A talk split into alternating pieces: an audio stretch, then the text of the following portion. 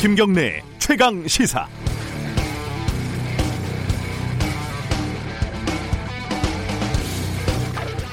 전 세계 코로나 확진자가 주말 사이에 600만 명이 넘었습니다. 사망자는 37만 명. 미국에서만 10만 명이 넘게 숨졌죠. 어, 미군이 참전했던 한국 전쟁, 베트남 전쟁, 이라크 전쟁, 아프가니스탄 전쟁 때 사망한 미군 숙자가 대충 합하면 그 정도 된다고 합니다. 10만 명 정도. 얼마 안 있으면 6월 25일인데 한국전쟁 3년 동안 사망한 우리 국군이 13만 명 정도입니다. 어, 사람 하나하나가 곧 세계이고 우주인데 이런 세계와 우주가 10만 개 넘게 사라졌다는 건 인간의 능력으로도 계산도 상상도 인간의 능력으로는 계산도 상상도 안 되는 사건입니다. 그것도 수개월도 안 되는 시간 동안 동일한 국가에서 말이죠. 그런데 이것도 인구 대비로 생각하면 미국이 영국, 프랑스, 이태리 이런 나라들보다 낮은 편이죠. 어, 아직 백신이나 치료제는 감감 무소식이고 꽤 오랫동안 불가능할 수도 있다는 비관적인 전망까지 나오고 있습니다. 우리는 당분간 어쩔 수 없이 코로나19라는 놈을 바지 주머니에 넣어놓은 계란처럼 조심조심 잘 들고 다녀야 할 것 같습니다. 터지면 바지만 버리는 게 아니라 사람이 죽을지도 모르는 독이 든 계란입니다. 이번 주 다음 주에 추가 계약이 계속 진행이 됩니다. 하지만 경로를 모르는 확진자가 이어지고 있는 수도권 상황은 낙관적인 전망을 힘들게 합니다. K 방역에 대한 자신감도 좋고 프로야구 개막도 좋고 전면적인 계약도 좋은 일인데 혹시 객관적인 상황 판단이 아니라 소망과 희망이 뒤섞인 판단이 아닌지 바지 주머니에 있는 계란 혹시 잊어버린 거 아닌지 냉정하게 돌아봐야 할 때인 것 같습니다. 6월 1일 월요일 김경래 최강 시사 시작합니다.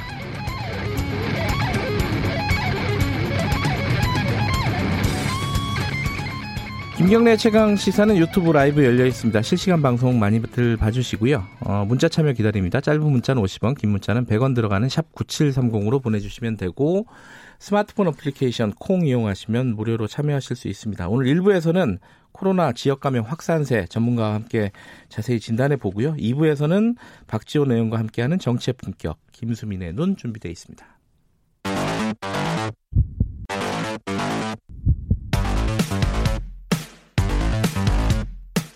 오늘 아침 가장 뜨거운 뉴스 뉴스 unboxing 네, 김경래 최강 시사 오늘 아침 가장 뜨거운 뉴스 뉴스 언박싱 시작하겠습니다. 고발 뉴스 민동기 기자 나와 있습니다. 안녕하세요. 안녕하십니까. 김민아 시사평론가 나와 계십니다. 안녕하세요. 안녕하세요. 코로나19부터 간단하게 좀 정리를 해보죠. 뒤에 전문가와 함께 얘기를 나누겠지만은 팩트 정리부터 좀 해보겠습니다. 민동기 기자가 좀 해주시죠. 그 쿠팡발 집단 감염 이후에요. 네. 아, 신규 확진자 수는 점점 감소하는 그런 추세를 보이고 있습니다. 근데 문제는 수도권에서 네. 학원, 교회, 부동산, 요양원 등을 중심으로 경로를 알 수 없는 산발적인 연쇄 감염이 잇따르고 있기 때문에 네. 이게 굉장히 우려가 되고 있는데요. 특히 3차 등교가 이번 주 수요일부터 시작이 되지 않습니까? 네. 아, 그걸 앞두고 있기 때문에 더 우려스러운 그런 상황입니다. 특히 학원에서 이 감염 사례가 계속 잇따르고 있거든요. 네. 학교에서 아무리 방역을 한다고 하더라도 학원에서 감염이 일어나면 지역 사회로 번지는 건 순식간이다. 그래서 더 우려가 된다. 이런 목소리도 나오고 있습니다. 어, 이번 주에 중2하고 초3, 4, 고1 이렇게 가고 이제 다음 주에 마무리가 되는 거죠? 그렇습니다. 계약이? 예. 전체적으로는. 예. 이 학원 못 가게 하는 거는 참 이거 어려운 일인데. 그렇죠. 예. 주변에 보면은 학원은 일단 비싸잖아요.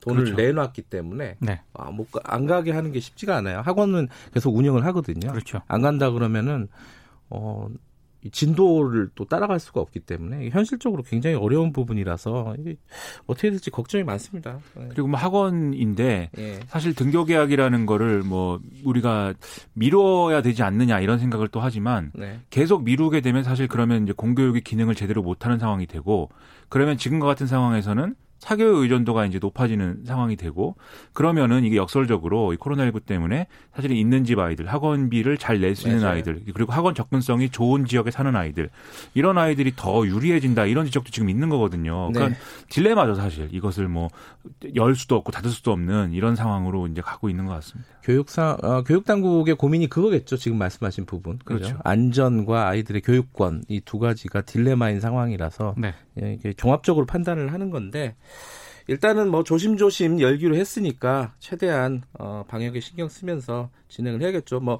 다 연다고 해서 전교생이 다 출근 아 뭐라 그러죠? 등교 네, 등교하는 건 아니죠. 우리 네. 입장에서 등교나 출근이나 뭐 네, 비슷한 느낌이죠. 그래요. 예. 자 원구성 얘기 좀 해보죠. 지금 이게 기억에는 원구성, 그러니까 개원 국회, 개원 본회의가 제대로 열렸던 적이 저는 잘 없었던 것 같은데 맞나요, 김민하 평론가? 그렇죠. 지금까지 거의 네. 뭐이 법에 규정된 예. 그 일수를 맞춰서 제대로 이제 뭐 원구성 협상이 끝나고 거기에 규정된 대로 이제 개원을 한 사례는 거의 없는 것이고 13대 국회에서 원구성이 예정대로 출범을 했고요. 아, 13년은 언제예요? 그 도대체? 뒤부터 한 횟수로 한 32년 동안 아, 그렇구나. 그렇죠. 제대로 네. 개원한 적이 없습니다. 네. 단한 번도 단 한 번도 없다는 느낌이죠. 네. 네. 지금 요번에는 어떻게 되는 겁니까? 지금 더불어민주당은 6월 5일 날 무조건 개원은 한다 이러고 지금 원포를 놓고 있습니다. 그죠? 그렇죠. 그날 개원을 하고 국회의장과 의장을 비롯한 의장단을 선출을 하고 네. 정상적으로 이제 국회를 움직여야 된다 이렇게 얘기를 하고 있는데 네. 다만 지금 원구성 협상의 핵심이라고 할 수 있는 상임위원장을 배분하는 문제에 있어서는 그게 이제 8일까지거든요. 상임위원장 배분을 해야 되는 그 음, 네. 기한이 네. 그 8일까지 협상을 잘 해보겠다. 이제 여당은 이렇게 얘기하고 있는 거죠. 그런데 이제 여기서 이제 핵심은 뭐냐면 이제 의장단이 구성이 되면 네. 사실 원구성 협상에서 더불어 더불어민주당 여당 우위로 협상할 수 있는 권한이 더 커지는 것이기 때문에 그렇게 되면 야당 입장에서는 협상은 하나만 하다. 그래서 5일날 음. 열, 5일날 바로 이제 의장단 선출하고 뭐 이렇게 가는 게 아니라 원구성 협상까지 마무리하고 나서 이제 국회를 열어야 된다. 이제 이런 주장을 하고 있는 거고 이 두 주장이 이제 맞, 맞부딪히고 있는 이런 국면인 거죠. 원래 이제 원내대표들이 사전에 물밑 작업을 한다고 여러 번 만나지 않았습니까? 그 청와대에서 만난 것도 만난 거고 그 뒤에 술도 같이 먹었다면서요? 그 5, 5월 29일에 만나가지고요. 네. 비공개 만찬 회동을 가졌는데, 때 이견을 못 접히죠. 당연히 음. 이제 김태년 원내대표 같은 경우에는 대부분 상임위를 여당이 가져가고 네. 법사위 체계 자구심사 권한은 폐지돼야 한다. 계속 이렇게 입장을 밝혔고 조호영 원내대표 같은 경우에는 법사위와 예결위는 야당이 견제 역할을 수행하기 위해서 야당이 가져가야 한다. 이런 음. 입장을 고수를 하고 있거든요. 이게 입장 좁혀 입장을 좁히기가 쉽지 않을 것 같습니다. 그런데 이제 두 사람이 굳이 시간 내서 만났는데 계속 주세요 안 줍니다 주세요 안 줍니다 뭐 이러고만 있지는 않았을 거고 무슨 얘기를 하긴 했겠죠. 그렇죠. 예. 밖에 나와서는 이제 그 주세요 안 줍니다 얘기밖에 없지만 아마 얘기는 오가고 있을 거고 여기서 좀 주목할 만한 포인트랄까 이 법사위라는 거를 사실 뭐 지금까지 이제 쭉 우리가 본 뉴스들은 야당이 이제 가져가는 마냐의 문제로 이제 얘기를 하고 있는데 사실 포인트가 여당이 그걸 갖느냐 마느냐의 문제일 수도 있습니다. 왜냐하면 앞으로 이제 뭐 검찰 개혁이라든지 뭐 사법 개혁 이런 것과 관련된 어떤 중요한 의제들을 다루려면 법사위에서 이제 다뤄야 될 것이고 네. 그러면 이 법사위를 굳이 이제 그 상원 역할을 하기 때문만이 아니라 어, 이러한 의제를 좀 여당이 주도할 수 있도록 법사위를 가져야 된다. 이제 이런 판단도 있을 것이기 때문에 그래서 이제 법사위의 어떤 흥정의 가격을 낮추는 방향으로 그래서 이제 법사위가 가지고 있는 상원 기능을 없애고 그걸 이제 가지고 나머지 이제 알짜 상임위를 야당이 가지면 어떨까요? 뭐 이런 협상도 아마 되고 있지 않을까라고 저는 이제 혼자서 생각을 하고 있습니다. 그 어, 6월 5일 날 개원 국회 아, 일단 문 여는 거는 가능할 거라고 보세요?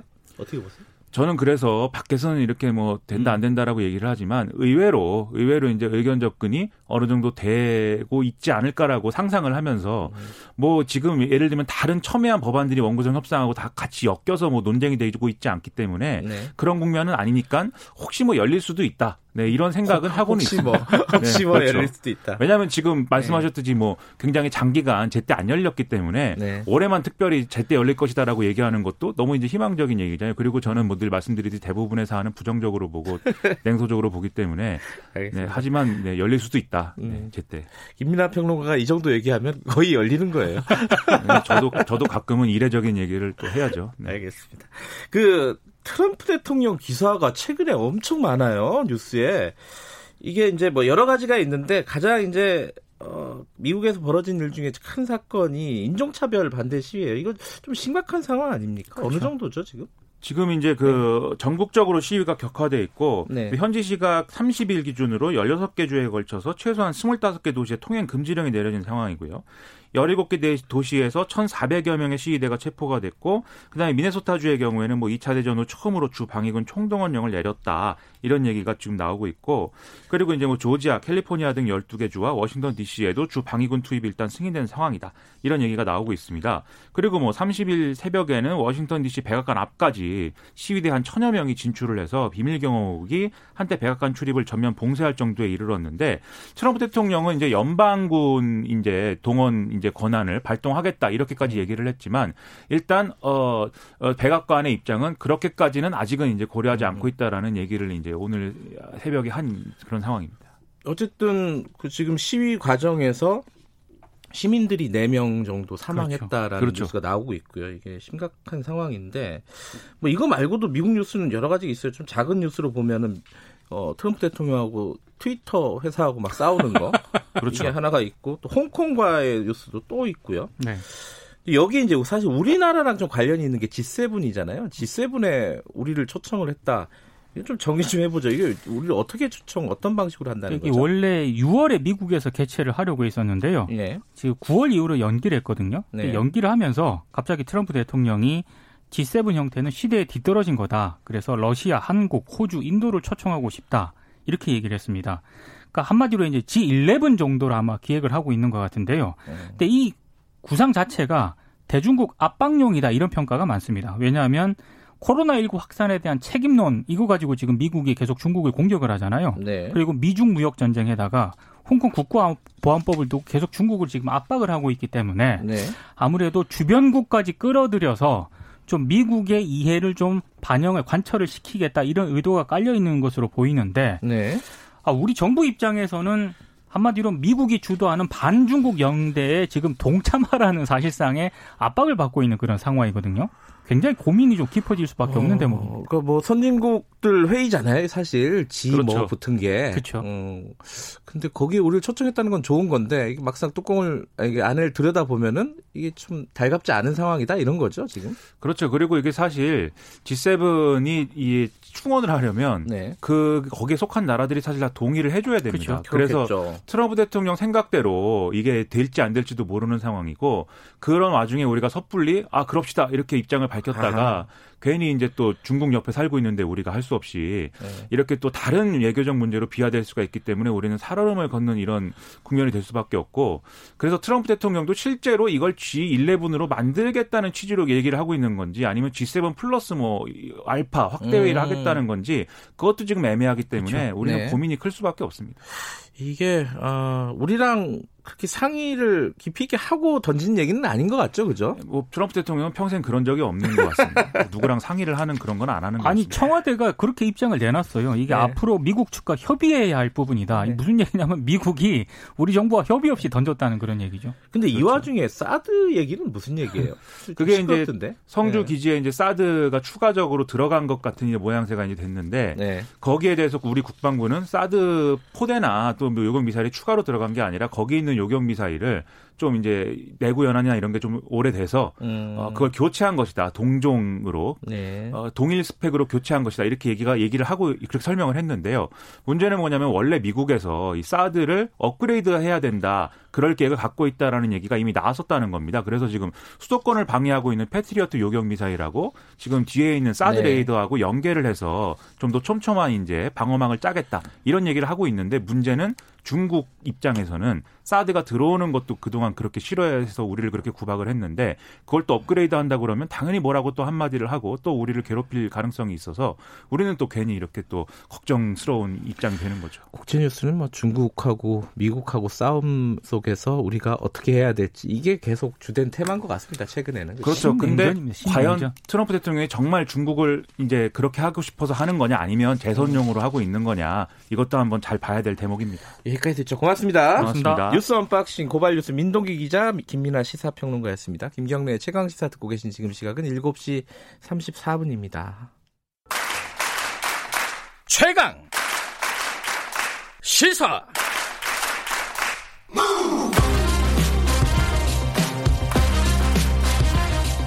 지금 여러분께서는 김경래 기자의 최강 시사를 듣고 계십니다. 네, 코로나19 사태 상황 좀 정리해 보겠습니다. 부천의 쿠팡 물류센터에서 집단 감염이 발생한, 발생한 이후에요. 이게 숫자는 좀 줄었습니다. 어, 주말 사이에 보면은 음, 어제 신규 확진자 수가 20명대로 줄기는 했는데 그래도 걱정은 많습니다. 여기저기 산발적인 감염들이 이어지고 있는 상황이라서요. 끊, 끊어지지가 않는 것 같아요. 이 연쇄 고리들이 지금 상황을 어떻게 봐야 되는지 어, 고려 고대 안산병원 감염내과 최원석 교수님 연결해서 얘기 좀 들어보겠습니다. 교수님 안녕하세요. 네, 안녕하세요. 이게 이제 사람들이 헷갈립니다. 이런 상황이 되면은 어, 교수님께서는 지금 상황이 조금 안정돼 가는 진정되는 국면으로 간다고 보십니까? 어떻게 보세요, 이거? 어, 아니요. 사실은 저희는 아직은 안정되는 상황이라고 보기가 좀 어렵다고 그래요? 생각을 합니다. 네. 왜냐하면 이제 뭐 이틀 연속 한 50명 넘게 신규 환자 생기다가 20명대로 줄어든 거는 분명 반가운 소식인 건 맞죠. 네, 네. 어, 이 접촉자 조사가 이제 마무리가 되면서 집단 내 발병 규모가 좀 확인된 상태인 거라고 봐야 할 것 같고요. 네. 저희가 뭐 여러 번 경험하기도 했는데 네. 신규 환자 발생 숫자에 일일비하면 안 될 것 같다는 생각이 음, 들고 네. 여전히 이제 환자 발생이 많이 일어날 수 있는 상황이 있다고 생각을 하고 있습니다. 음, 그러면 이 이태원에서 시작된 게 지금 쿠팡까지 연결이 됐잖아요. 물류센터까지. 네. 근데 그런 어떤 연쇄적인 감염 상황 이게 끊어졌다고 보기는 어려운 상황인가요? 계속 이어지고 있다 이렇게 봐야 되나요? 일단은? 네, 당연히 그렇죠. 음. 저희가 사실은 이태원에서 발생했던 상황도 그렇긴 한데 네. 그 당시 이제 환자 발생 수가 많이 줄어들어 있었던 때였었죠. 네. 어 그렇지만 이제 거기에서 환자 발생이 있었고 그 이후에 역학조사나 접촉자 조사를 통해서 계속 차단해 가려는 노력을 했지만 그렇게 잘 차단이 되어지지 못했었거든요. 네. 저희가 지금 계속 경험하고 있는 게 이 바이러스가 어, 무증상이나 경한 증상도 상당히 많기 때문에 네. 지역사회 인지되지 않은 환자도 상당수 있다라는 점 그리고 음. 워낙 전염력이 높고 전염의 속도가 빠르기 때문에 네. 저희가 사실은 대처해 나가는 것보다 바이러스가 전파되어가는 속도가 더 빠를 가능성이 많아서 네. 그런 면에서 이 전파의 고리가 완전히 끊어졌다고만 생각하기는 좀 어렵습니다. 예. 지금 걱정이 이번 주에 추가 계약이 수요일 날 예정이 돼 있고 다음 주에는 어, 전면적인 계약입니다. 뭐 이제 그 재량에 따라서 조금씩 조정은 있겠지만 어쨌든 계약 자체는 다음 주까지 완전히 이루어지는 건데 어 요번에 감염 경로 중에 와중에 있었던 초등학교 학생이 있었는데 이 학생이 학교에 등교를 했었어요. 그러니까 이런 상황들은 그 계약과 맞물리면서 굉장히 부모님들도 마찬가지고 우려되는 상황이 나온 것 같은데 이거 어떻게 봐야 되나요? 어 그렇죠. 이제 지역사회에서의 전파도 굉장히 중요한데 네. 또 저희가 지금 등교 수업을 하고 있는 상황이기 때문에 네. 학교 내로의 전파의 고리가 이어지는 게 굉장히 걱정스러운 면이거든요. 네. 어, 저희가 이제 뭐 학생들의 경우에 상대적으로 중증도가 좀 낮을 수 있다 이런 이야기 하지만 상대적인 것이지 아이들의 경우에도 중증으로 진행하는 사례들의 보고가 있고 네. 또 아이들 내에서 감염이 증폭되면서 사회로 다시 유입되고 결국 이제 뭐 중증으로 진행할 수 있는 분들에게 피해를 유발하는 상황이 올 수 있거든요. 그래서 네. 그러한 면에서 저희도 굉장히 우려스럽게 보고 있습니다. 음, 그러면 지금 어, 우려스러운데 어떻게 해야 하느냐 이 문제잖아요. 지금 뭐 PC방이라든가 뭐 노래방이라든가 이런 데를 가지 말라고 권고하는 정도 이 정도 말고 딱히 보이는 건 없는 것 같아요. 지금 왜냐하면 거리두기 자체가 약간 완화돼 있는 상황이기 때문에 본질적으로는 어떻게 해야 되나요? 지금 상황에서 어떤 조치들이 좀 필요한지.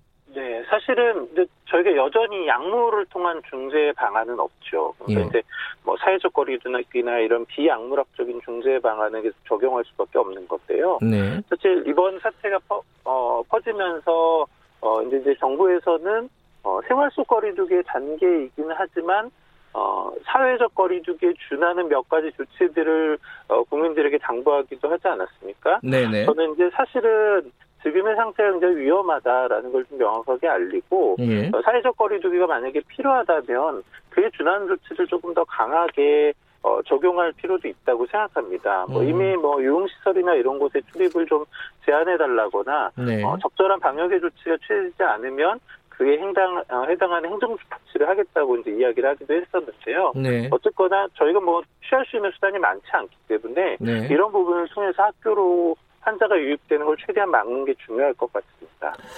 어, 사회적 거리두기로 다시 돌아가야 되는 거 아니냐? 이 부분에 대해서는 어, 일점 딱 잘라서 어, 무자르듯이 얘기하기는 어렵지만 어쨌든 교수님도 어느 정도는 좀 필요한 상황 아니냐 이렇게 받아들여도 되나요? 네, 그러니까 이제 어, 앞서 말씀드린 것처럼 정부가 생활 속 거리두기의 단계이지만 사회적 음. 거리두기에 준한 조치들을 좀 적용해 주시다라고 이야기를 했는데요. 네. 사실은 어, 이 유행의 전파의 양상을 보면 네. 초기에 전파의 고리가 명확하게 끊어지지 못하면 네. 어, 굉장히 나중에 가서는 여러 가지 강력한 조치들이 시행된다고 하더라도 통제가 굉장히 어려운 상황이 네. 오거든요. 그런 네. 면에서 조기에 조금 더 이제 한 단계 높은 조치들이 앞서서 시행되는 게 음. 어, 도움이 될 거라고 생각합니다. 네.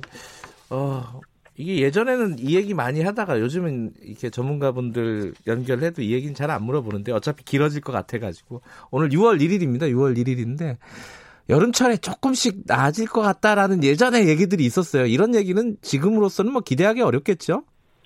어, 이 바이러스의 전파 등식의 네. 측면에서 보면 따뜻하고 습도가 높고 이런 환경이 조금 네. 바이러스의 측면에서 불리한 것은 맞습니다. 음. 그렇지만 대다수가 면역력을 갖고 있지 않은 바이러스이고 전염력이 높은 바이러스이기 때문에 네. 어, 그런 것만으로 유행이 통제되기는 어렵거든요. 지금 보면 예. 전에 환자 많이 발생하던 것보다 좀 줄어든 것은 맞지만 네. 어, 여전히 집단 내에서 다수가 발생할 수 있는 상황이 어, 인지되고 있는 걸 봐서는 네. 날씨가 따뜻하니까 괜찮다 이렇게 생각하기는 어려울 것 같습니다. 알겠습니다. 전문가분들 연결해 보면은 최근에는 대부분 조금 어, 좀 강화된 조치들이 선제적으로 필요한 거 아니냐? 대체적으로 이렇게 다 말씀을 하시는 것 같습니다. 오늘 여기까지 듣겠습니다. 고맙습니다. 네, 고맙습니다. 고대 안산병원 감염내과 최원석 교수님이었고요. 이어서 바로 연결을 해보죠. 아, 이, 저희들이 그 요번에 쿠팡 물류센터 어, 관련된 감염 사태가 벌어지고 나서 이쪽 쿠팡 물류센터 안에 굉장히 어 뭐랄까 감염에 취약한 조건들이 마련되고 있, 마련되지 마련된 것 아니냐 이런 우려들이 나오고 있지 않았습니까? 사회적 거리두기 뭐 생활 속 거리두기 이런 것 자체가 불가능한 작업 환경이었다. 어, 그래서 이런 대규모 감염 사태가 벌어진 거 아니냐라는 지적들이 나오고 있습니다. 직접 쿠팡 부천 물류센터에서 최근까지 일하셨던 분입니다. 유튜브 채널 통해서 방송을 하시는 분이기도 하고요. 유튜버 권, 어, 꾼존곤, 준곤님, 아, 이름이 어렵네요.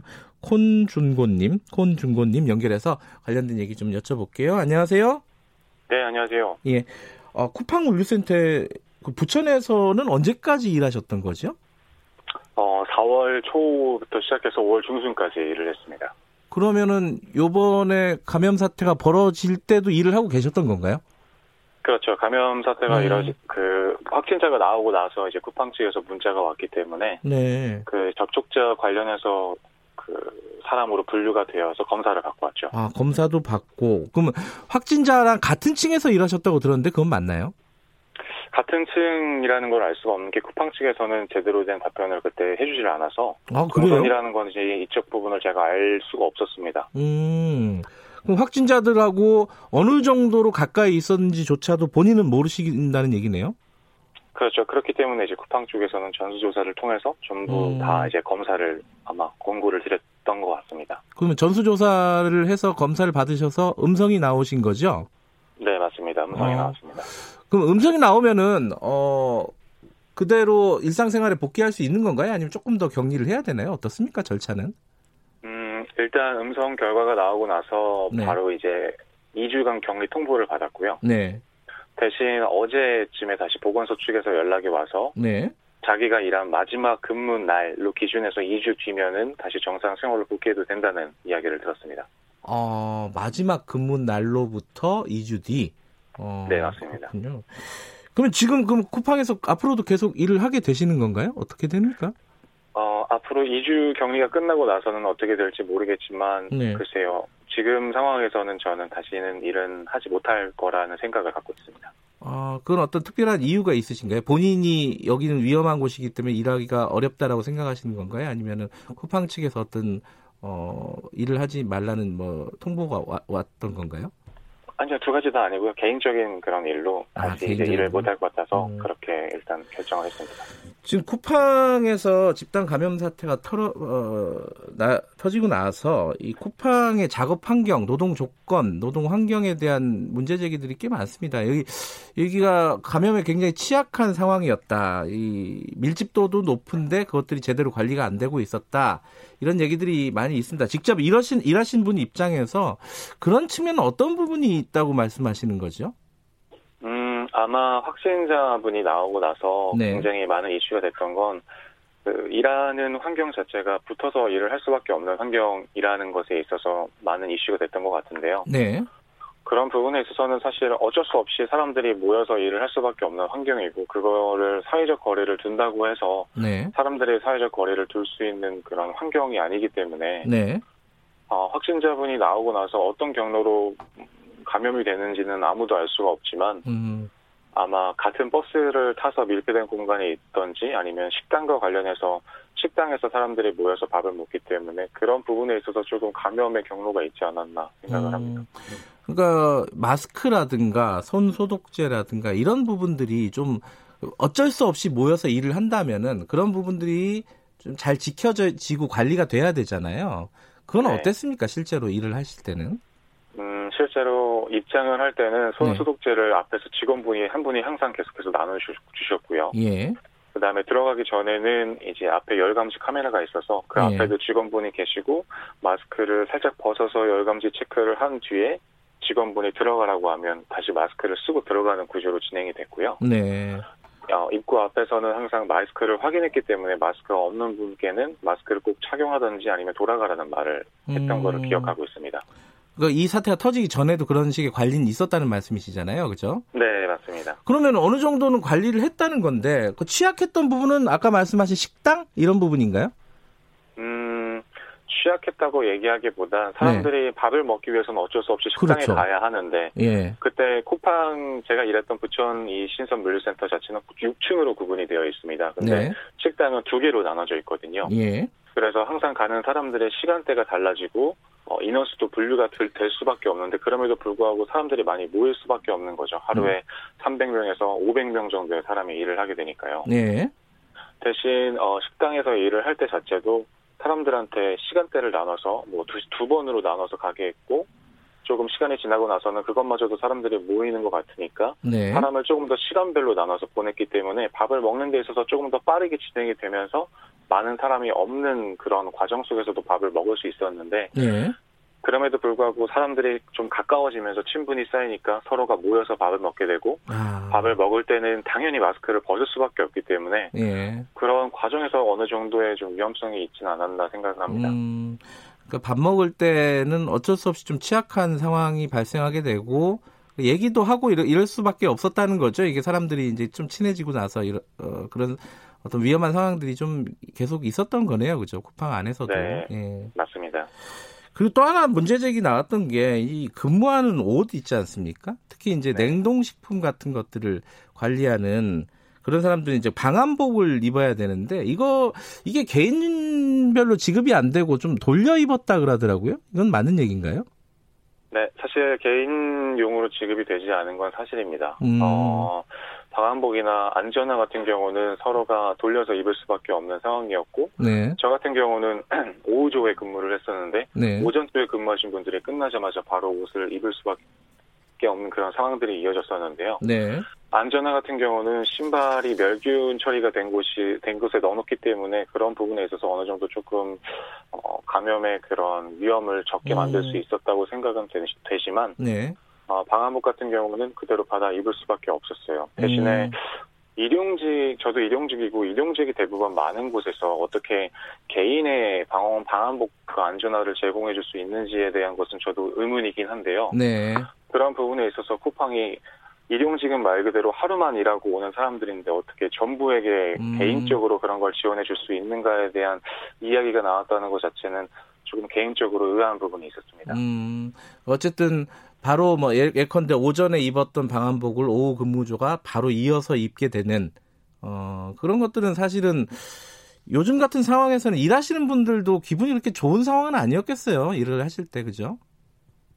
그렇죠. 근데 음. 냉동 창고에 들어갈 당시에도 네. 안, 방한복 같은 경우는 저희가 의무적으로 권을 권하지는 않았었어요. 아 그래요? 음. 자신이 제대로 된 옷을 입고 오면 상관은 음. 없지만 안전화 같은 경우는 굉장히 의무적으로 많이 사람들에게 음. 권고를 했던 걸로 기억을 하거든요. 네. 안전 사고 관련해서 아마 그쪽에 신경을 굉장히 많이 썼던 게 아닌가 싶습니다. 그 안전화 같은 경우에는 뭐 나중에 보니까 코로나 바이러스가 검출이 되고 해가지고 그쪽으로도 어, 감염이 이어졌을 가능성도 있고 그런데 쿠팡이 초기 대응이 좀 미흡했다는 얘기 계속 있었어요. 왜냐면은 하루 정도 직원들에게 전면적으로 이 사실을 공개하지 않고 어, 계속 일을 하게 했던 그런 측면들이 있던데 그 부분은 어떻게 보세요? 실제로 그런 일들이 벌어진 거예요? 글쎄요. 그 사건이 일어나고 당시에 문자가 왔던 건 사실이지만 네. 어, 그 당시에 쿠팡이 어떤 조치를 했는지 내부적으로 어떤 이야기가 있는지 뭐 음. 뭐 저희 같은 일용직인 사람들은 사실 음. 알 길이 없죠. 네. 그래서 그 이후에 그 이후에 갔던 사람들이 그것 때문에 더 많이 뭐 감염이 됐는지 안 됐는지는 아직은 음. 뭐 아무도 알 수가 없는 부분이지만 네. 그게 사실이라면 쿠팡 내에서의 초기 대응은 잘못된 부분이라고 생각을 합니다. 예. 그 요번에 보니까 콜센터를 근무를 하시다가 그 물류센터에 주말에 이제 아르바이트를 하고 이런 분들도 있었더라고요. 실제로 일하시는 분들은 그렇게 투잡, 쓰리잡을 계속 같이 하시는 분들이 많이 있나요? 어, 이 코로나 사태 때문에 이제 많은 음. 분들이 일할 수 있는 기회를 잃어버린 상태에서 네. 쿠팡이 줬던 일할 수 있는 기회 자체는 개인적으로 굉장히 좋았다는 생각이 들고요. 네. 일적인 환경이나 어떤 것에도 비교해서도 주는 금액이 좀 적은 가격이 아니었기 때문에 음. 그래서 많은 사람들이 그런 환경에 대해서 이야기를 하면서도 계속해서 가지 않았을까 저는 그런 음. 생각을 합니다. 실제로도 네. 많은 분들이 여러 일을 계속해서 번갈아 가면서 진행을 하셨었고요. 예. 어, 권준곤님은 이 만약에 또 쿠팡에서 일할 기회가 있다면은 앞으로 어 조금 이제 이 사태가 좀 안정되고 나서 또 일하실 생각이 있으십니까? 어 개인적으로 일했던 경험 자체는 음. 나쁘진 않았습니다. 특히나 네. 일용직이기 때문에 사실 내가 하루만 나가도 되는 일이라고 음. 생각이 돼서 네. 어 이거를 내가 주업으로 삼기보다는 그냥 부업식으로 나가는 그런 정도로는 생각을 해서 나갈 의욕은 음. 갖고 있습니다. 네, 알겠습니다. 그 유튜버 콘중고님이라고 저희들이 소개를 했는데 이게 무슨 말입니까? 콘중고라는 게? 제가 사실은 뭐 이런 관련해서 유튜브를 찍는 건 아니고 여행 네. 유튜버였는데 아 그래요? 네. 네 스페인어로 콘중고라는 이야기입니다. 아 알겠습니다. 여기까지 듣죠. 고맙습니다. 네, 감사합니다. 김경래 최강 시사 1부는 여기까지 하겠습니다. 잠시 후 2부에서는요, 어, 박지원 의원과 정치의 품격 마련되어 있습니다. 8시에 돌아옵니다.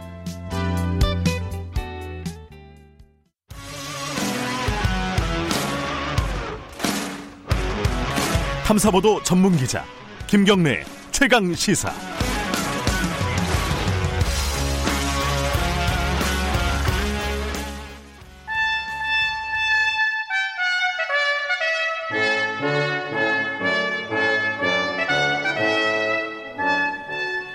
매주 월요일 박지원 의원과 함께하는 고품격 정치 토크 박지원의 정치의 품격 어, 오늘부터는 정치평론가라고 부르겠습니다. 박지원 전 의원 나와 계십니다. 안녕하세요. 네, 안녕하세요. 그래도 뭐 영원한 현역이시죠?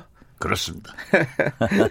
기분이 어떠세요? 아, 지난 토요일 날 자고 나니까 신분이 네. 바뀌어서 전 의원이 됐더라고요. 그러니까요. 처음 인터뷰 하시는 거잖아요, 사실. 그렇죠. 전 의원이 된 예, 다음에. 예. 기분이 기념, 으로 하는 겁니다. 기분이 안 좋으시진 않죠? 그래도 홀가분하신 게좀 뭐, 있죠. 할 만큼 했는데요. 음. 그리고 이제 뭐 선거 끝난 것도 45일 되니까 이제 어제 처음으로 김대중 이효 여사님께 가서 아. 인사드리고 예. 또 제 아내한테 찾아가서 인사드리고 조금 훌쩍하고 아 그러셨어요? 그래서 교회도 가서 세den 교회 가서 소강성 목사님의 설교를 듣고 나니까 음. 죽음보다 더 강한 사랑, 사랑이 얼마나 중요하다는 것을 느껴서 그냥 재밌게 삽니다. 어 근데 앞으로는 원래도 사실은 그 당에 상관없이 시원시원하게 말씀하시는 스타일이셨잖아요. 아, 그렇죠. 어찌, 제가 할 말 못하면 네. 뭐가 되겠어요. 앞으로는 더 시원시원해지시지 않을까. 그래요. 네. 사실 지금 보수와 진보, 네. 좌파 우파가 갈등을 하고 있는데 네. 어, 이러한 것을 제 나름대로 얘기를 하려고 합니다. 음. 그래서 과연 이렇게 갈등 속에서 박지원이 뭐라고 하는가 네. 하는 것을 한번 궁금해하고 네. 찾아볼 수 있도록 어, 역할을 하는 것이 제가 할 일이다 그렇게 생각합니다. 뭐, 뭐 한마디 하시면은 워낙 기사가 많이 돼가지고 아, 항상 네. 앞으로도 기대해 보겠습니다. 오늘 몇 가지 얘기 이제 정치 현안들 얘기를 해야 되는데 어, 민주당 쪽 얘기부터 해볼게요. 그 윤미향 당선인 기자회견 보셨죠 지난 주에? 굉장히 똑똑하고 네. 야무지게 당당하게 얘기를 하더라고요. 음. 저는 국민은 어떤 내용보다는 그 태도에 방점을 찍는데 네. 어떻게 받아들였는가 하는 것을 보니까 비교적 언론에서는 해명이 잘 됐다. 음. 또 저도 어, 해명을 하는구나라고 했습니다. 음. 아직 지금 오늘 아침 문제 제기를 하고 있는 언론은 2014년 제1교표 학생 후원금이 소명 안 됐고 네.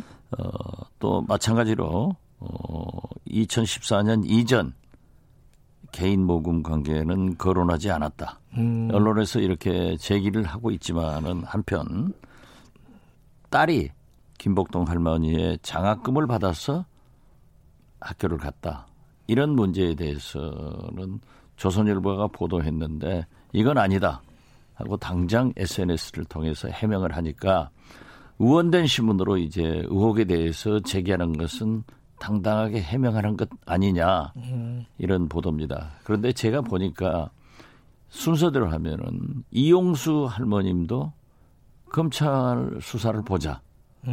또 우리 윤미향 네, 의원도 아 지금 의원이네. 예. 네, 자세한 것은 검찰에서 할 테니까 거기 가서 소명하겠다. 음.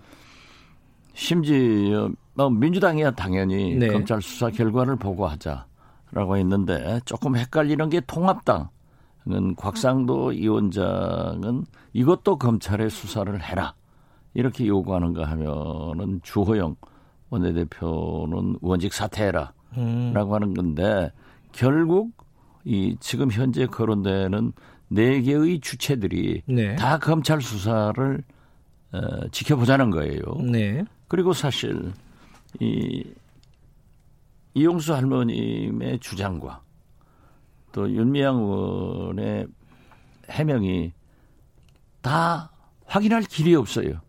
그런다고 하면은 검찰 수사를 보자 이 네 곳에서 그렇게 얘기를 하는데 또 한편 이 일부 국민들은 어떻게 검찰 수사를 믿느냐 지금 네. 안 믿을 수가 없는 게 음. 누가 조사를 하겠어요. 그래서 저는 이 이상 정쟁으로 가지 말고 물론 언론은 의혹이 있으면 보도를 하지만은 네. 그것은 윤미향 의원이 대처를 할 거고 검찰 수사를 빨리 촉구해서 네. 거기에서 결과가 나오면은 한국 어, 통합당은 아, 국정조사를 하자 그 결과를 보고 해야죠. 음. 뭐 특검을 하건 국정조사를 하건 무엇을 하건 검찰 수사를 지켜보는 것이 원칙이다. 저는 그렇게 생각합니다. 일단 검찰 수사를 보자. 그렇죠. 아, 그런데 이제 내 교수의 주장이 다 다른데 음. 거기에 다 공통적으로 검찰 조사가 나와요. 근데 이제 검찰 조사를 기다리는 기간 동안에 이게 뭐 하루 이틀 만에 나오지는 않을 거 아니에요. 아무리 그래도 검찰 조사를 기다리는 기간 동안에 그 윤미향 의원이 의원으로서의 역할을 제대로 수행할 수 있겠느냐 뭐 이런 비판이 나오는 건 또 사실 아니겠습니까? 물론 네. 비판은 하지만은 예. 의원은 의원이죠. 음.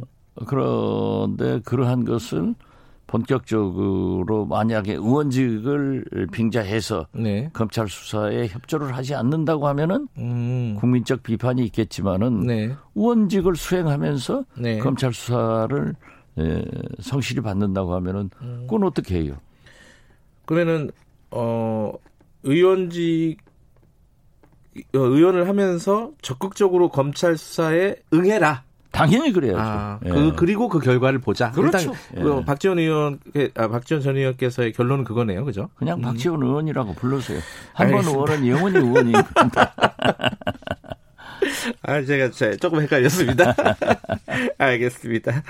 어쨌든 그거는 어 모든 주체들이 다들 검찰 조사를 기다리라고 하니까 일단 그거는 기다려야 된다라는 그럴 수밖에 없잖아요. 하긴요. 지금 뭐 물러난다고 던진다고 이게 또 받아들여지겠습니까? 당에서도 그죠? 아니 그건 안 되죠. 음. 네. 그리고 어떻게 됐든 국민이 뽑은 음? 네. 국회의원인데 그 신분의 중요성도 인정을 하고 네. 또 만약에 뭐 이건 진짜 만약에 만약인데요.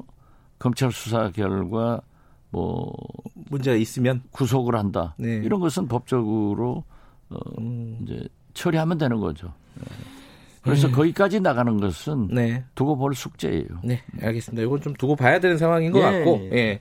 그러나 한편은 이렇게 정정으로 가면은 결국 일본 보수 우익에게 구실을 주기 때문에 네. 정치권에서도 굉장히 절제를 해야 된다 이렇게 말씀드립니다. 절제를 해야 된다. 아, 절제가 될지는 잘 모르겠습니다. 아, 그렇죠. 예, 예, 그거는 뭐.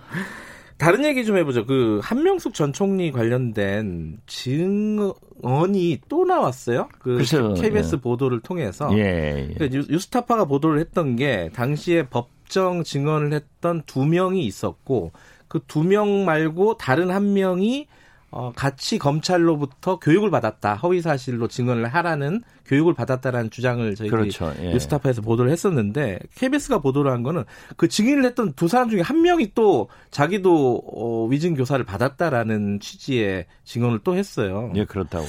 자, 지금 상황에서 어, 법무부의 조사가 있을 것이고 또 수사가 진행될 수도 있을 것이고 여러 가지 경로가 있을 텐데 박 의원님께서는 어떻게 보십니까? 어떤 방식이 좋을 것 같아요? 지금은 모해 이중죄에 대해서는 검찰 검사를 조사해야 되는데 굉장히 실질적으로 한계가 있는 것 같아요. 음. 그리고 일부에서는 공수처에서 네. 해야 된다. 네. 아, 이런 얘기도 있지만은 제가 볼 때는 공수처는 굉장히 그 출범이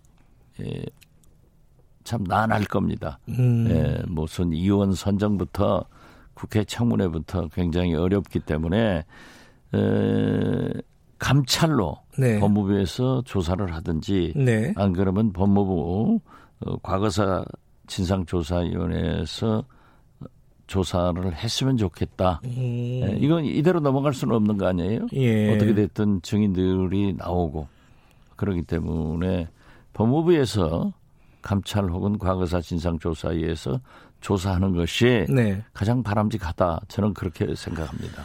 추미애 장관이 이제 조사를 해야 해봐야 되, 겠다라는 취지로 얘기는 했어요. 네. 추미애 장관이 얘기한 것도 지금 말씀하신 그런 감찰을 염두에 두고 얘기를 한 걸까요?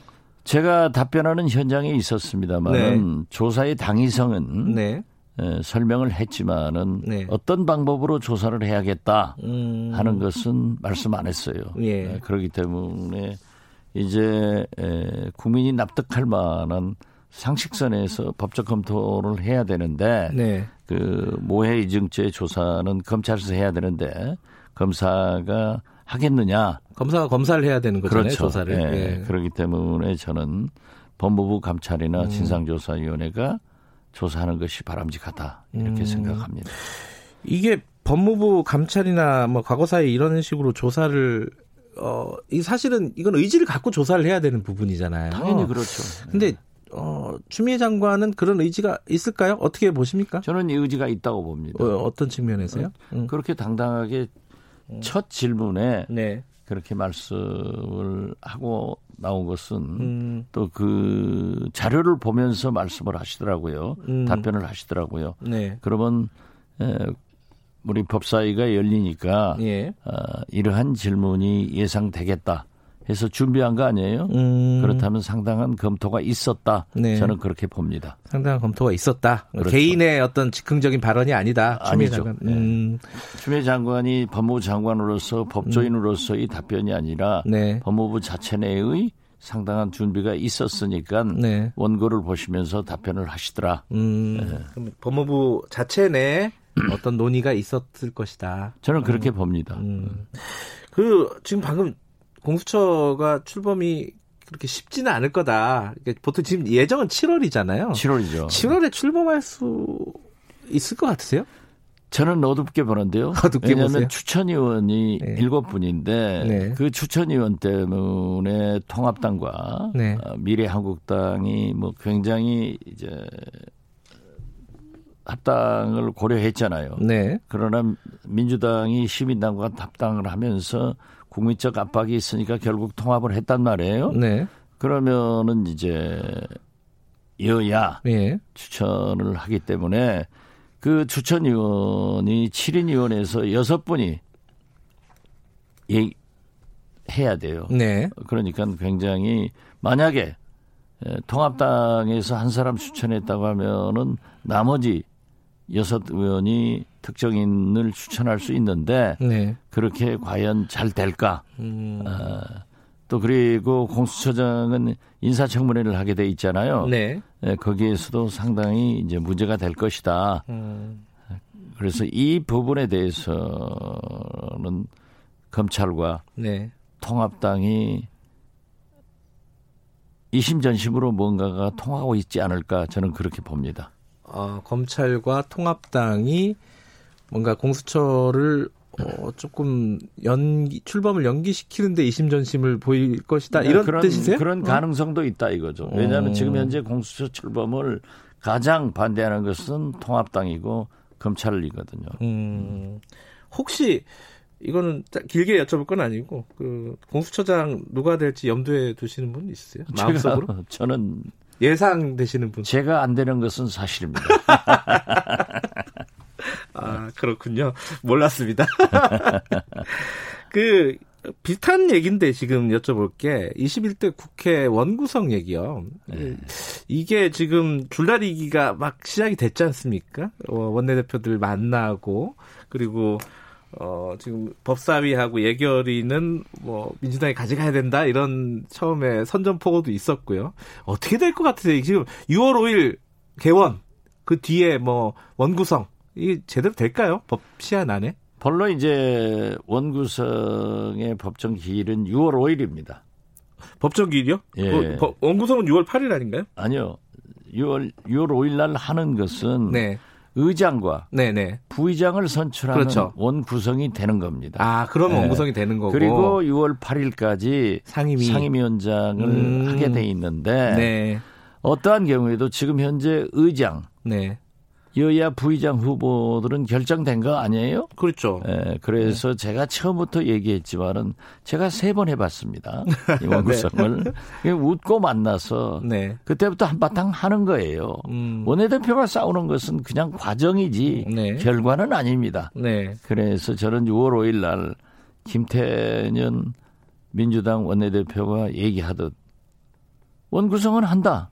음. 아마 주호영 어, 대표도 거기에 응하지 않을 수 없을 겁니다. 아. 네, 또 연기하느냐 음. 못하느냐 이 국민이 용납하지 않거든요. 음. 그래서 6월 5일 날 일단 의장 두 부의장은 선출해서 네. 구성을 하고 네. 6월 8일까지 상임위원장을 선출해야 되는데 네. 어떠한 경우도 저부터 그랬어요. 어, 문재인 대통령의 법과 제도에 의한 개혁을 위해서는 법사위원장을 민주당이 가져야 한다. 음. 또 코로나 경제 위기 극복을 위해서는 예, 예결위원장도 민주당이 가져야 된다. 네. 이게 지금 문제 아니에요? 예. 그래서 그러한 것은 아마 타협을 해낼 거예요. 음. 그래서 이제 알토란 같은 적과 꿀이 흐르는 그런 좋은 상임위를 과감하게 예. 통합당에게 제시를 한다든지 음. 또는 에, 법사위원장은 반드시 민주당이 가질 겁니다. 네. 예결위원장은 그러면 또 한번 음. 통합당에 준다든지 음. 저는 음. 그런 방법으로 항상 주고 받고 네. 또 야당에게는 명분을 주고 실리는 이쪽에서 택하기 때문에 네. 에, 그런 방법도 있겠지만은 네. 제가 아는 민주당의 현재의 분위기나 네. 어, 김태년 네. 원내대표의 생각은 6월 5일 날 만약 계속 얘기를 하다가 조영 원내대표가 안 한다 하면은 진보 세력들 단독으로라도 원구성은 맞출 거고 아. 여기서부터 재패 가면 끌려가면 안 된다. 아. 그리고 6월 8일 상임위원장 배분에 대해서는 조금 더 시간을 가지고 얘기할 수도 있지만은 음. 이것도 오래 가지는 않을 거다. 음. 6월 5일 같은 경우에 만약에 어, 미래통합당 야당 쪽에서 참석하지 않아도 강행할 것이다. 어, 그렇죠. 음, 그리고 그게 예상이 되고 두 번째는 법사위는 어찌됐든 가져갈 것이다. 당연히 가져가리라고 음, 봅니다. 다른 것들은 좀 협상의 여지는 있다 하더라도 예. 법사위는 아마 논의의 대상이 안 될 것이다라고 예상하신다는 네, 거죠. 음, 그러면은 저쪽에서 당장 야 이거 뭐 다수의 횡포 아니냐, 독재 아니냐, 일당 독재 아니냐 이 얘기 나올 거란 말이에요. 나오겠죠. 예. 나오지만은 현실은 협상이 안 되고 또 김태년 민주당에서도 음. 굉장히 국민들에게 호소를 할 거예요. 네. 이거 이렇다. 돌파해낼 그러니까, 것이다. 그렇죠. 음. 알겠습니다. 총선 패배가 원인이죠. 예. 아, 자기들 망하면서 박지원까지 망해놓으니까 내가 조정을 못 해주잖아요. 아, 또 그, 그, 그렇게 연결이 되나요? 아, 이게 야당 얘기를 여쭤볼 시간이 많이 없었네. 네. 하나만 딱 여쭤볼게요. 김종인 비대위 오늘 공식 업무 시작을 한다고 합니다. 예. 김종인 위원장이 뭘 내놓을 것인가 다들 좀, 어, 궁금해해요. 뭐 워낙 기대감을 막 키우는 것 같아요. surprise 할 것이다. 아 그렇죠. 예, 놀라게 할 것이다라고 했는데 뭘까요 이게? 아 그분은 예. 진보 보수를 넘나들면서 네. 보수에 가 있을 때는 진보적 정책을 아주 간결하고 강한 네. 메시지를 내놓습니다. 네. 항상 그랬어요. 네. 그렇기 때문에 민주당이 이 페이스에 말려들면은 굉장히 어려워질 겁니다. 저는. 음. 그래서 지금 언론에서는 기본소득제 그 얘기 많이 하더라고요. 많이 하더라고요. 예. 뭐 지금 현재 얼마나 그게 필요하지 않습니까? 네. 예. 그래서 그러한 충격적인 것을 내놓을 것은 물론 네. 상당히 그 강한 메시지와 음. 간결한 그리고 경제적인 이런 소위 진보들이 쓰는 정책을 음. 과감하게 낼 테니까 네. 민주당도 대처를 잘해야죠. 음. 음. 김종인 비대위 체제에 대해서 좀 회의적이지 않으셨나요, 박지원 의원께서는? 아, 저는 회의적이었죠. 네. 지금도 그러나 지금도 그, 그래요? 그, 저는 어. 지금도 그렇습니다. 음. 그렇지만은 이 처음 음. 출발하면서는 강한 또 보통 진보가 사용하는 그런 정책과 용어들을 과감하게 내놓음으로써 네. 굉장히 헷갈리게 할 것이다. 헷갈리게 그렇지만은 또 그러한 정책을 내면은 네. 심지어 보수 자유 이런 말씀 하지 마라. 네. 이런 얘기를 하는데 그 원조 보수 예. 어, 이런 분들은 강하게 반발을 하기 때문에 지금은 영파워로 젊은 사람들과 끌고 갈수 네. 있지만은 그게 상당히 어렵게 전개될 것이다. 네. 저는 그렇게 봅니다. 알겠습니다. 6726님이요. 정치 10단 박지원 의원님 영원한 팬입니다. 앞으로 쉬시면서 좋은 평론 부탁드립니다. 이런 말씀. 언제 10단으로 또 승단을 하셨습니까? 오늘 아침에 됐습니다. 1816님도 정문 일침 기대합니다. 10단이니까 믿어요. 아, 다들 10단이라고 생각하시는군요. 예. 금방 또 오늘부터 승진... 10단으로 불러주십시오. 알겠습니다. 정치 10단 박지원 의원이었습니다. 고맙습니다. 네, 감사합니다. 당신은 일일 몇 강 하고 계십니까? 어제도 1강, 오늘도 1강. 김경래의 최강 시사 아니겠습니까? 하하하하하 예.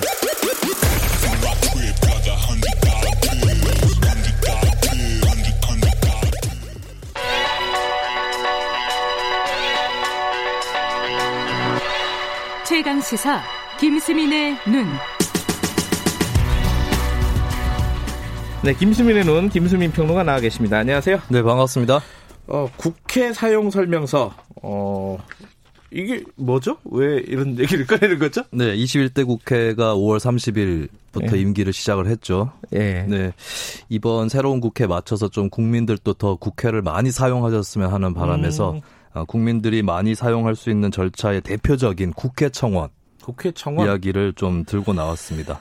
이게 좀 낯선 분들도 꽤 있을 것 같아요. 국회 청와대 청원은 요새 이제 유행을 많이 했었는데 네. 국회도 청원을 할 수 있는가 봐요? 그렇습니다. 헌법 26조에는 모든 국민은 국가기관의 문서로 청원할 권리를 가진다라고 나오거든요. 네. 국가기관에는 행정기관뿐만 아니라 네. 국회, 의회도 다 들어가 있고 또 청원법에 보면은 지방자치단체 기관들도 들어가 있습니다. 음. 예, 청원 방법은 뭐 어디로 내든 같다고 볼 수 있는데요. 청원서에다가 이제 청원하려는 내용을 쓰고요. 네. 내용은 뭐 어, 국민이 피해를 입었으니 구제해 주십시오부터 시작해서 뭐 법령을 이렇게 만들어 주십시오 여러 가지를 다 넣을 수가 있습니다. 네. 이런 내용을 넣고 그다음에 어, 서명을 해서 좀 많이 참여를 할수록 더 좋습니다. 음. 많은 국민들 시민들이 바란다는 뜻이니까 그러면 이제 서명을 받게 되는데 어, 청원인 성명 그리고 주소라든지 혹은 살고 있는 장소라든지 음. 이쪽을 쓰고 서명을 하면 청원서의 요건이 완료가 되는 거죠. 보통 이제 행정부에다가 행정기관에 내는 게 청원이라고 생각했는데 국회에도 청원이 있는 거군요. 네. 음. 행정기관에 내든 의회로 내든 결국에 행정기관이 마지막 접수를 해가지고 90일 안에 이 네. 청원을 수리할지 말지 이걸 답하게 돼 있습니다. 네. 이렇게만 보면은 그냥 국회를 거치지 않고 행정기관에 바로 내는 게 좋지 어, 그러니까 않을까. 그, 그, 말씀을 여쭤보고 싶었어요. 네. 네. 그렇게 생각할 수 있는데요. 근데 국회에서 청원을 접수해가지고 만약에 통과를 시키면 이것은 청원 국민들의 바람을 뛰어넘어서 국회가 의결한 사항이 됩니다. 아. 더 힘이 실리게 되는 것이죠. 그렇군요. 특히나 입법이 필요한 것은 국회에서 바로 그 청원을 받아서 법으로 만들어도 되는 거거든요. 음. 이 대표적인 사례 중에 하나가 김대중 전 대통령이 퇴임 후에 어, 다른 데다가 알아보지 않고 국회로 청원을 아, 제시를 전 대통령이요? 예, 한 적이 있었습니다. 무슨 청원을 예, 했죠? 법률 이름 좀 들으면 흡연자분들이 딱 할 이름인데요. 담배 제조 및 매매 등의 금지에 관한 법률입니다. 아 진짜요? 어, 이거 네. 아예 금지시키자고요? 예, 담배 제조를 어, 금지시키자는. 아, 이런 게 있었어요? 김 전 대통령이 몰랐네. 젊었을 때는 끼견가했는데 네. 언젠가부터 담배를 끊으시고 난 아, 다음에 변하셨네 사람이. 네, 그래서 이거를 유재건 당시 국회의원 소개로 국회의 아, 청원으로 예, 제출을 한 적이 있었습니다. 그러니까 음. 의회 청원에는 중요한 거는 소개 의원이 필요합니다. 아. 네, 소개 의원이 한 명 이상이면 되는 거고요. 그 소개위원이 없으면 안 되는 거예요? 그 지, 지금까지, 그러니까 작년까지는 특히 그랬었거든요. 음. 저 같은 경우도 지방의원 하면서 한 세 건 정도 청원을 소개를 한 적이 아, 있었는데. 지방의회도 똑같은 이런 청원 제도가 있군요. 예, 그렇습니다. 음. 근데 저는 의원님들한테 좀 권고, 권유해드리고 싶은 게 이 청원 운동을 저 같은 경우는 어떤 거는 그냥 받아서 소개를 했지만 어떤 네. 거는 시작 단계부터 조직을 했었거든요. 음. 그 과정에서 시민들과 함께하는 보람이라든지 이런 것들이 또 있습니다. 네. 그래서 21대 국회의원들도 청원을 다 한번 직접 조직해 보시라 이런 권유를 또 드리고 싶습니다. 제가 아까 간단하게 말씀드렸는데 그 청와대 청원이 인기라고. 네. 청와대 청원에 대해서 어, 잠깐 짚고 넘어갈까요? 이거 어떤 평가 지점이 있을까요? 그 저는 청와대 청원은 좀 넌센스가 있다고 보거든요. 어떤 그러니까 예를 들면 이제 네. 청와대가 네. 행정부의 컨트롤 타워인가 했을 음. 때 사실 컨트롤 타워는 내각 국무회의가 컨트롤 타워인 거죠. 네. 그렇다면 행정부에다가 청원을 낼 수 있는데 그것은 어, 예전의 청원 제도에서도 관계 부처에서 검토를 해가지고 수리 여부를 음. 답변을 하게 되어 있습니다. 그리고 그게 행정부의 방침이 되려면 청와대에서 그냥 결정하는 건 아니겠죠. 음. 일선 부처에서도 검토를 하고 또 나, 아가서 시행령이 필요한 부분이라든지 이런 것들은 또 국무회의 의결도 해야 되는데 이거를 청와대가 받아서 답변을 하는 게 맞는가 이런 의문을 제가 좀 많이 음. 갖고 있었어요. 그리고 뭐 민정수석에 나서서 답변을 하는데 사실 민정 민정수석을 포함한 이 대통령 비서 자리들은 말 그대로 비서 조직인 거거든요. 네. 그렇다면은 이것은 이제 어, 월권 논란도 좀 일어날 수 있는 음. 것이고 그래서 저는 청와대 청원을 받을 수 있다면 행정부 통합 청원을 받아서 관계 음. 부처하고 다 같이 좀 유기적으로 협의해가지고 결과를 통보하는 게 더 낫겠다라고 어, 얘기를 해왔었고요. 제 개인적으로도. 음. 그리고 두 번째는 결국에 국회 청원이 더 중요하다. 음. 입법에 관련된 사항, 예산이 필요한 것들은 결국 국회에서 음. 통과를 해줘야 되는데 네. 청와대에서도 답변을 하다가 이거는 국회에서 해주셔야 됩니다. 이렇게 넘길 사안들도 많이 있거든요. 네. 예, 그런데 마침 올해 1월부터 국회에도 이런 청와대 청원과 같은 국민들이 온라인으로 청원할 수 있는 네. 그 사이트가 개설이 됐고 저도 얼마 전에 하나 참여를 해보면서 아 이 과정이 이런 거구나. 라고 음. 알 수가 있었습니다. 국회 온라인 청원 이렇게 구글에서 아니 포털이나 이런 데서 치면은 네. 아, 나오겠네요. 그죠? 찾아 들어갈 수 있고 국민 동의 청원 이렇게 음. 검색을 하셔도 나옵니다.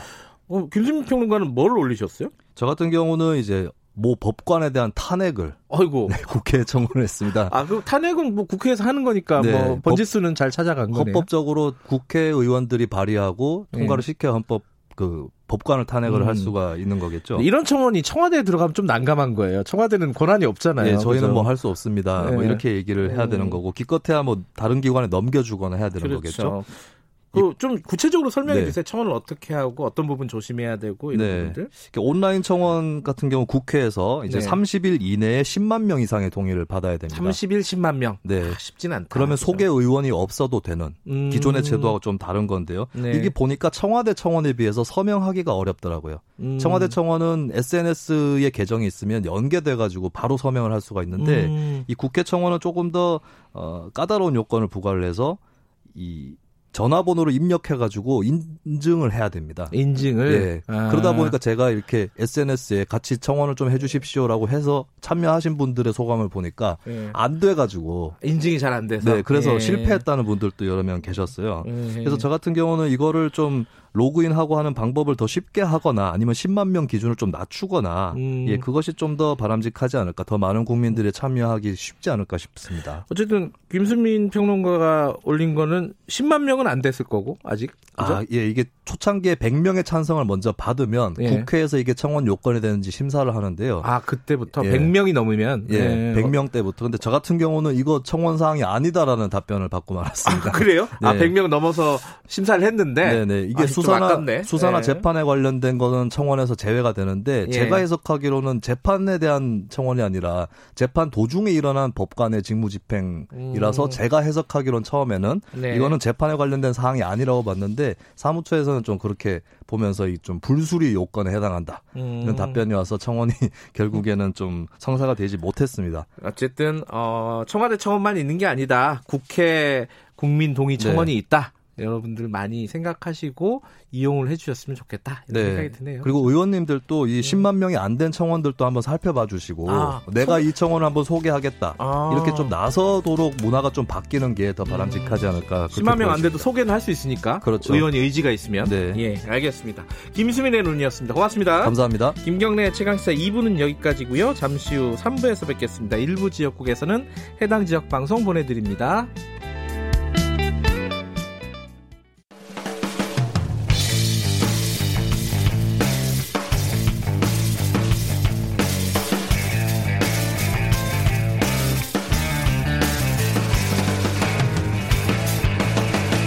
김경래의 최강 시사.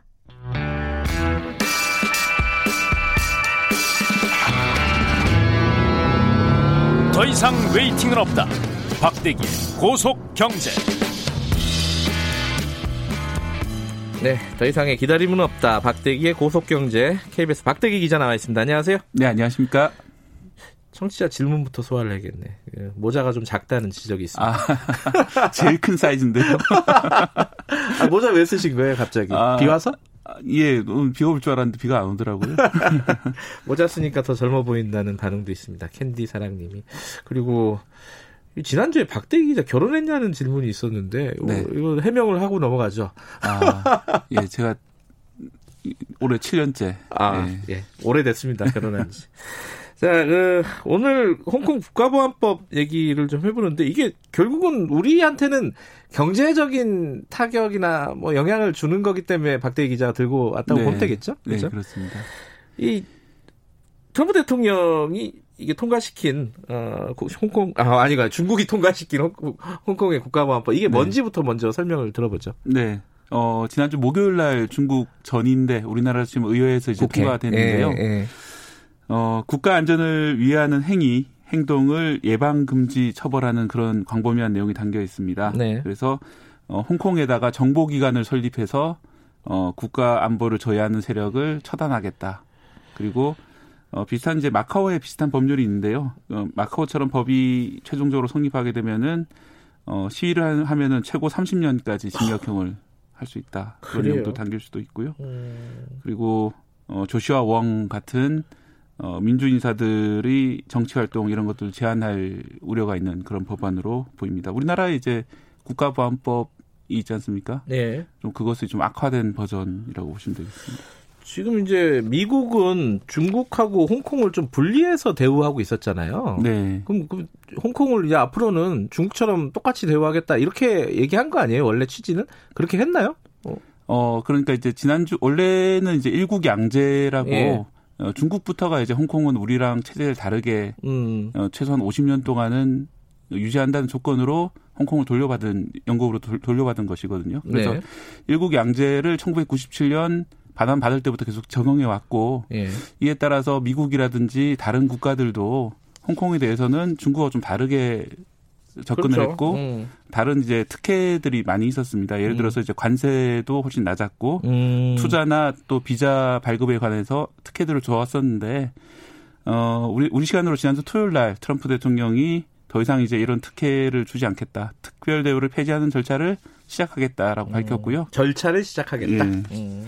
그리고 또 중국 의 대학원생들에 대한 미국 비자를 제한하겠다. 음. 이거는 이제 중국에서 어, 대학원생들 을 보내서 미국의 기술을 훔쳐간다 이런 의혹 때문에 아마 그렇게 나온 것 같은데요. 음. 그다음에 또 WHO가 너무나 그 중국 편을 든다고 하면서 앞으로 미국의 지원을 끊겠다. 미국의 음. 지원금이 전체 WHO 예산의 한 15% 정도 되는데 그걸 끊겠다라고 밝혔습니다. 음. 이거는 이제 목요일 날 중국에서 전인대에서 홍콩 국가보안법이 통과됐기 때문에 네. 미국이 어, 제재안으로 밝힌 건데요. 음. 내용만 보면 상당히 거창해 보이지만은 일단 금융시장에서 평가는 어, 예상보다는 훨씬 낮은 수준의 그런 규제들이다. 아, 그래요? 예, 그런 어. 평가가 많아가지고 음. 어, 실제로 이게 어, 미국 장이 끝난 다음인데 예. 미국 선물 시장에서는 주가가 소폭 오르기도 했습니다. 왜냐하면 어. 어 경제 전쟁 국면으로 들어가게 되면 주가가 떨어져야 되는데 네. 그렇게 떨어지지 않고 살짝 어, 선물 시장에서 반등했다는 거는 미국에서 예상하기에는 이보다 훨씬 더 큰 예를 들어서 이제 올해 초에 1단계 무역 합의가 있었거든요. 네. 어, 중국 관세를 많이 매겼다가 그걸 철폐하는 그런 1단계 합의가 있었는데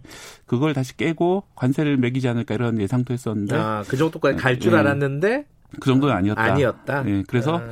사실 좀 약간 말잔치에 가깝 은 면이 있다. 물론 이제 음. 장기화되면은 큰 영향이 있을 것 같은데 예를 들어서 음. 비자 면제 같은 음. 경우에는 어, 홍콩에 있는 중국 기업인들의 미국 활동을 많이 제약하기 때문에 네. 장기적으로 문제가 있지만 단기적으로는 그렇게까지 아니지 않느냐 뭐 이런 음. 평가가 나오고 있습니다. 근데 지금 우리 정부 같은 경우에는요 이게 어 이렇다 저렇다 딱히 입장이 네. 없죠 우리는. 네. 항상 그렇잖아요. 이게 미국하고 중국 일은 뭐 우리가 굳이. 네. 네. 우리는 이제 외교 안보는 미국 과 동맹이고 네. 그리고 경제는 이제 중국과 좀 더 밀접하기 때문에 네. 전략적 모호성이라고 해서 네. 좀 애매한 입장을 전통적으로 취해왔는데 네. 이번에도 별다른 입장이 없는 상황인데요. 네. 개인적으로 봤을 때는 우리 뭐 국가 입장 그렇다 하더라도 음. 시민 사회에서는 어, 홍콩 민주화에 대해서 우리 음. 우리 시민 사회는 좀 더 적극적으로 좀 지지할 필요가 있지 않나 생각이 듭니다. 이거는 사실 광주 민주화 운동 같은 경우에도 이제 외국에서 음. 많이 지지를 했었거든요. 네. 역으로 생각하면 좀 그런 필요가 있지 않나 생각이 듭니다. 그럼 뭐 입장과는 별개로 어쨌든 벌어진 일이기 때문에 우리 경제에 영향을 줄 것은 또 예상이 되지 않겠습니까? 네, 어떤 그렇습니다. 영향이 있을까요? 어, 일단 이제 홍콩은 우리나라의 네 번째로 큰 수출국입니다. 어, 아, 우리나라가 수출하는 예, 중국, 미국, 베트남 다음에 홍콩인데요. 어, 사실은 이제 홍콩 인구가 그렇게 많은 것도 아닌데 네 번째 수출에 의아하신 분들이 많으신데 그거는 이제 홍콩 수출하면 대부분 중국으로 다시 건너갑니다. 음, 중개 무역 같은 건가요? 예, 음. 예를 들어서 아까 말씀드렸던 것처럼 음. 홍콩에 다양한 그런 혜택들이 많이 있고 네. 그리고 또 금융이 발달해 있고 또 홍콩과 중국 사이에 통관이 편하기 때문에 예를 들어서 우리가 바로 화장품을 중국으로 수출하면은 네. 까다로운 검사를 중국에서 합니다. 하지만 아하. 홍콩으로 수출할 경우에는 우리나라 홍콩과의 관계가 어, 더 원활했기 때문에 음. 화장품을 바로 수출하고 다시 홍콩과 중국은 또 특수 관계니까 또 네. 화장품 수출되고 이런 식으로 좀 홍콩을 경유해서 수출하는 경우가 상당히 많습니다. 반도체와 네. 화장품 특히 그런데요. 만약에 이제 홍콩이 현재의 지위를 잃게 된다면은 그런 수출을 좀 하기 어려워지지 않을까 그런 우려들이 음. 있는 상황입니다. 어, 그러면 우리 가뜩이나 지금 코로나 때문에 사실은 이 수출 관련해 가지고 걱정이 많지 않습니까? 네. 그럼 이건 또 하나의 부담이나 걱정이 될 수밖에 없는 상황이네요, 그죠? 네, 음. 그렇습니다. 어떤 예상이 가능합니까? 어, 일단 어 갑자기 이제 아까 말씀드렸던 특혜가 특히 우리나라에 대한 음. 와의 관계가 바뀌지는 않는데 네. 어, 이게 장기화되게 되면은 그런 홍콩을 통한 중개 무역이 사라질 수 있고 네. 그러면 이제 우리가 바로 중국으로 보내는 그런 음. 루트를 뚫어야 되는데 네. 어 그때까지 좀 뭐 지장이 좀 있을 수, 수출 지장이 있을 수 있다 그런 음. 점이 문제가 되고요. 어 특히 이제 최근에 이제 중국 미중 갈등이 벌어지면서 반도체가 문제인데요. 네. 어, 화웨이의 반도체에 대해서 미국이 규제를 하나 더 드러냈습니다. 원래는 이제 화웨이에 대해서는 미국 기업들에 대한 거래를 중단시켰거든요. 예를 들어서 네. 구글의 안드로이드 OS를 화웨이가 못 쓰게 된 그런 상황이 벌어졌는데 음. 거기 더해가지고 외국 기업들도 미국 기술을 쓰, 쓰고 있으면은 화웨이 반도체를 어, 주문 생산하는 행위를 금지를 시켰습니다. 음흠. 그래서 이제 뭐 우리나라 반도체도 여기 걸릴 수 있는 게 아니냐 이런 우려가 좀 나오고 있는 상황입니다. 어, 화웨이를 미국에서 어떤 규제를 하, 만들면은 우리도 같이 걸릴 수가 있다. 어, 지금 당장은 안 걸리는데요. 예. 앞으로 이제 규제가 더 강화돼 한층 강화되면 우리도 걸릴 수 있지 않느냐 이런 우려가 음. 나와 있습니다. 지금은 어, 비메모리 반도체라고 네. 화웨이가 설계도를 보내면 설계도대로 만들어주는 그런 반도체들이 있습니다. 음흠. CPU라든지 통신칩이 그런데요. 네. 그런 건 이제 타이완의 TSMC라는 업체가 네. 화웨이 반도체를 만들어주기 때문에 음. 그걸 못 만들도록 규제를 했는데 우리나라 같은 경우에는 그런 식으로 설계도들을 만들어주는 일은 어, 화웨이랑 거래를 하지 않습니다. 음. 그래서 어, 기성품인 이제 반도체를 납품하기 때문에 네. 당장은 걸리지 않지만 앞으로 이제 화웨이에 대한 규제라든지 네. 또 중국에 대한 규제가 미국의 규제가 한층 더 강화될 경우에 우리나라 반도체 수출에 좀 문제가 있지, 있을 수 있지 않냐 이런 음. 우려가 나오고 있고요. 우리나라 반도체 중에 40% 정도가 중국으로 수출됩니다. 그리고 음. 홍콩 수출 부분까지 합치면 절반 이상이 중국으로 가기 때문에 만약에 이제 중국으로 수출길이 막히게 되면 반도체가 상당히 힘들어지는 그런 음흠. 상황이 되는 거죠. 근데 중국에서 수, 어, 뭐야 생산하는 어, 공장을 만들었잖아요, 우리가. 네. 뭐 삼성도 지금 만들 만들고 삼성도 시안에 있고요. 예. 있고 더 늘리고 있는 그런 중이고요. 음. 그리고 SK도 중국에 공장이 두 군데 있습니다. 그럼 그런 공장들은 영향이 없을까요? 미국이 뭐 어떤 중국에 대해서 새로운 조치들을 하게 되면은? 예, 당장은 이제 미국이 제3국 음. 기업들에 대해서 요청하는 건 아주 좀 예외적인 경우이기 때문에 음흠. 지금은 뭐 그런 하라 말라 말은 없는데 네. 아무래도 그 기업들 입장에서는 미국 노출을 봐야 되거든요. 왜냐하면 이제 미국과도 그렇죠. 수출하고 또 우리 반도체 만드는 것 중에 미국 기술도 많이 들어가거든요. 기술을 음. 못 쓰게 할 수도 있고 하기 때문에 음흠. 어, 좀 우려되는 거는 미국이 우리한테도 공장을 좀 지어라. 네. 이렇게 요청하지 않을까 우려가 되고요. 실제로 아. 지난해 트럼프 미국 대통령이 우리나라 방한했을 때 총수들 하나씩 이렇게 세우면서 미국 투자 좀 하라고 이렇게 격려 아닌 격려를 예. 했는데요. 그게 뭐 하는 짓인가 싶었는데 예. 사실은. 예. 실제로 그래서 예. 뭐 공장을 좀 더 지어달라 이렇게 요청을 할 그런 게좀 음. 우려스럽죠. 왜냐하면 기업들 입장에 부담이니까요. 음. 중국도 있는데 우리 네. 우리도 하나 져달라 미국이. 네. 아, 그건 좀 진짜 큰 부담이겠네. 음. 이게 항상 이제 중국하고 미국하고 이런 무역 갈등 빚은 지는 굉장히 오래됐잖아요. 네. 이게 뭐 새로운 변수가 하나 더 추가됐을 뿐인 거지. 홍콩이라는 변수가 이번에. 아 그런데 이제 홍콩 문제 같은 경우는 네. 어, 상당히 좀 오래 갈 것 같습니다. 왜냐하면 음. 이제 국가보안법을 철폐, 중국이 철폐를 하든지 아니면 뭐 이렇게 하기 때문에 네. 상당히 좀 오래 갈 수 있는 그런 문제 이슈라고. 우리는 이런 상황들에서 항상 이제 줄타기를 해야 되는 거 아닙니까? 네. 외교적으로. 좀 더 정교하게 줄타기를 해야 되는 상황이고요. 네. 어, 어제 뉴스 보셨겠지만 이제 G7에 우리나라하고 호주, 뭐 인도, 음. 중, 인도, 러시아를 초대하겠다고 트럼프가 네. 밝혔는데요. 네. 어, 그런 것을 보면 당연히 이제 중국, 대중국 압박을 좀 더 강화하기 위해서 네. 어, 너희 편 아닌 사람들이 이렇게 다 11개 나라가 모였다. 이런 걸 좀 과시하려고 하는 것 같은데요. 어, 우리나라로서는 거기 안 가기도 그렇고 가기도 그렇고 좀 애매한 그런 상황입니다. 그또 하나의 상황이 이제 사드잖아요, 사드. 네. 사드가 조금 더 보강이 됐다 이런 식의 보도들이 좀 나왔어요. 우리나라 공식 입장은 이제 보강은 된 건 아니고 아니라고 하는데 아니고 구체화했다고 예. 하는데 예. 외국에서 분석하기에는 뭐 조금 보강됐다 이렇게 음. 나오고 있는 상황인데 예. 저는 이것도 현재 우리나라는 이제 일본이나 타이완하고 다르게 어, 홍콩 국가보안법에 대해서 유감 표명은 안 했거든요. 음. 그러면서 미국이 그동안 바라고 있던 사드 보강을 살짝 들어줬다면 음. 가정입니다. 가정이라면 아마 이제 약간 줄타기를 한 걸로 보, 이죠 왜냐하면 음. 이제 반대 메시지는 안 던지면서 미국이 원하는 거 하나 들어준 셈이니까요. 음. 하, 어렵네요 줄타기. 우리의 운명 같기도 하고. 조금, 조금 답답한 얘기였습니다. 오늘 여기까지 듣겠습니다. 고맙습니다. 네, 고맙습니다. 박대기 기자의 고속경제 KBS 박대기 기자였습니다. 고맙습니다. 김경래 최강시사 듣고 계신 지금 시각은 8시 42분입니다.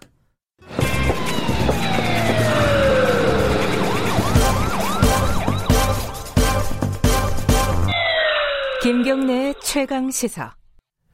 네, 어, 일본군 위안부 피해자 이용수 할머니의 두 차례 기자회견이 있었죠. 그 이후에 민미영 의원 기자회견이 있었고 검찰 수사가 진행되고 있습니다. 좀 우려되는 상황은 이제 그 위안부 피해자를 위한 활동, 그 정대협 활동 자체가 부정되는 상황이 오는 거 아니냐, 폄훼되는 상황이 오느냐 이런 우려가 좀 있습니다. 어, 1990년 정대협 설립 당시에 창립 멤버셨죠.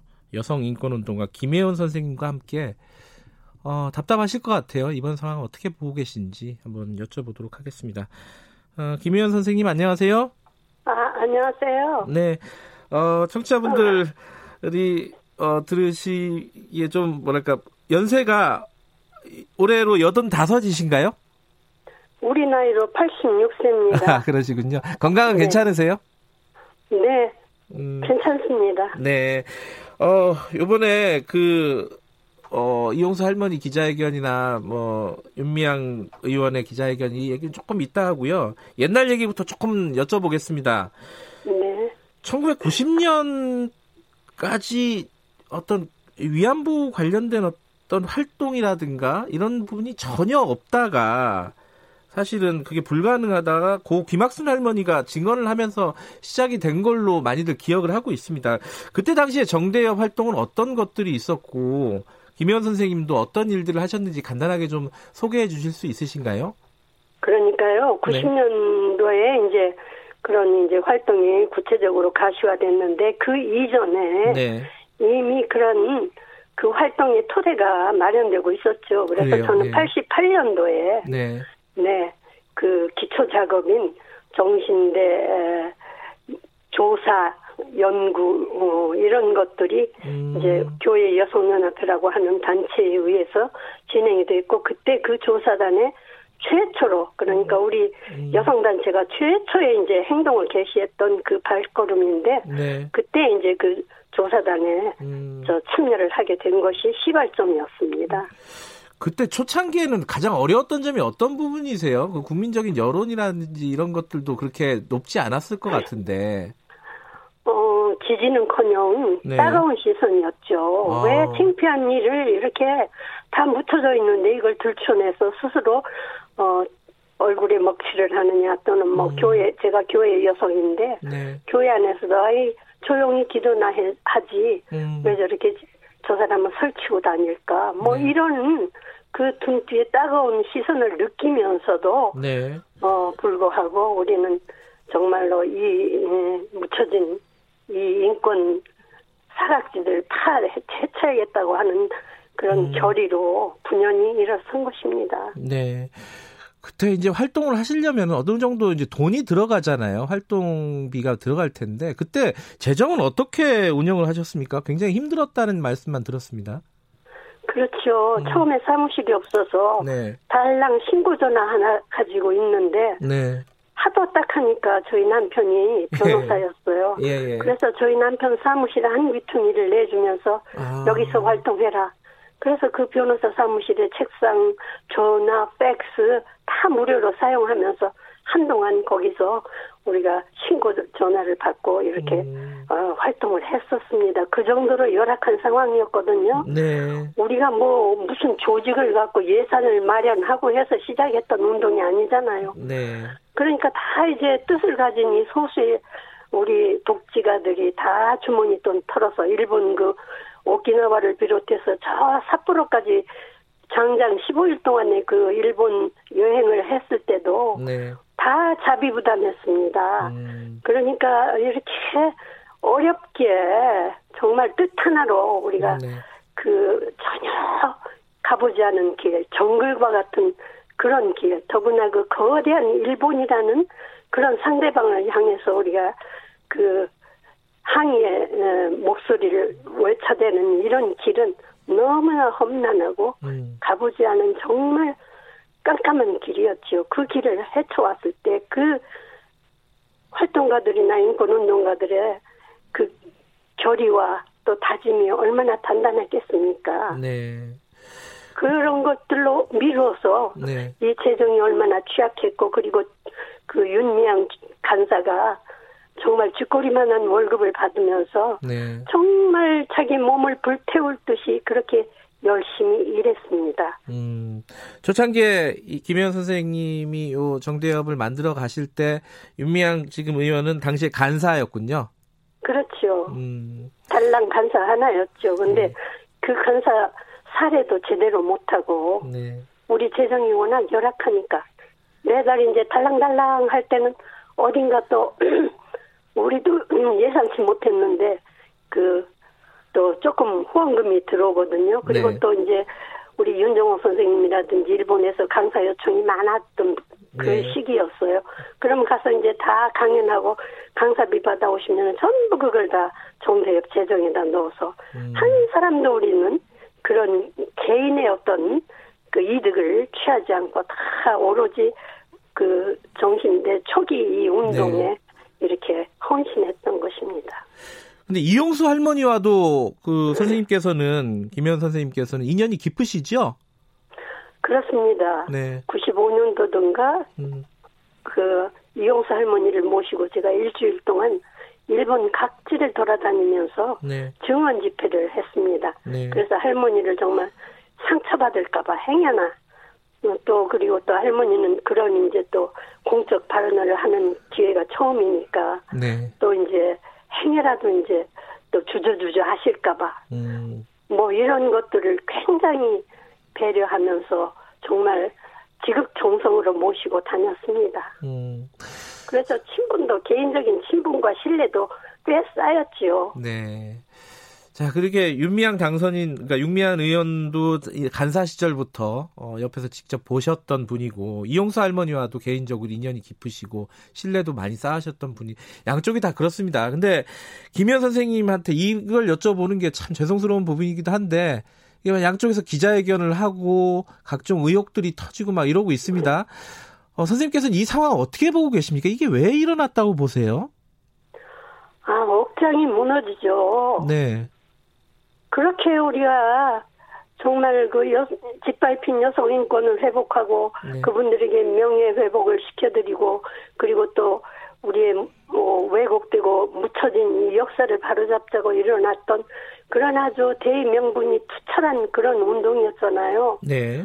그런데 그 운동이 할머니들이 속 시원할 만큼 어떤 그 해결의 결말을 못 봤잖아요. 그러니까 할머니도 네. 그냥 음, 나이는 늙어서 자, 당신 당신도 이제 언제 돌아가실지 모르는 그런 마당에 음. 해결은 안 되고 네. 막막하고 있, 는데 네.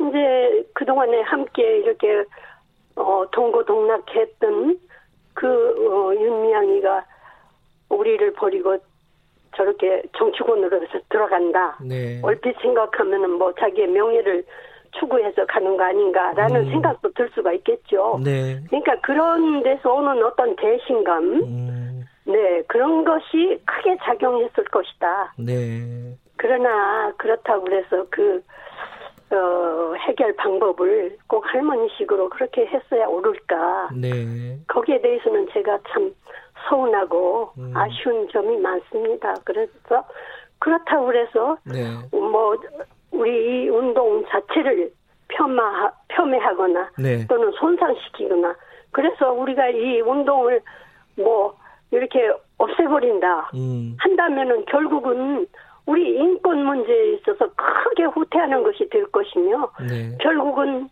그 인권을 짓밟힌 그런 아주 저 소외된 그런 계층들의 비빌 언덕이 사라지는 것입니다. 네. 그러니까 우리 국민들이 정신 바짝 차리고 네. 요 시점에서 우리가 어떻게 잘못된 점은 이걸 고쳐가면서 네. 이 운동의 핵심인 이 정의사회 구현과 그리고 일본의 전쟁 범죄에 대한 사죄를 받는 이 원칙은 흔들리지 않게 지켜가야 된다. 네. 저는 그렇게 생각하면서 국민들에게 정말 이때야말로 다른 판단력을 가지고 임해 주시기를 간절히 음. 부탁드립니다.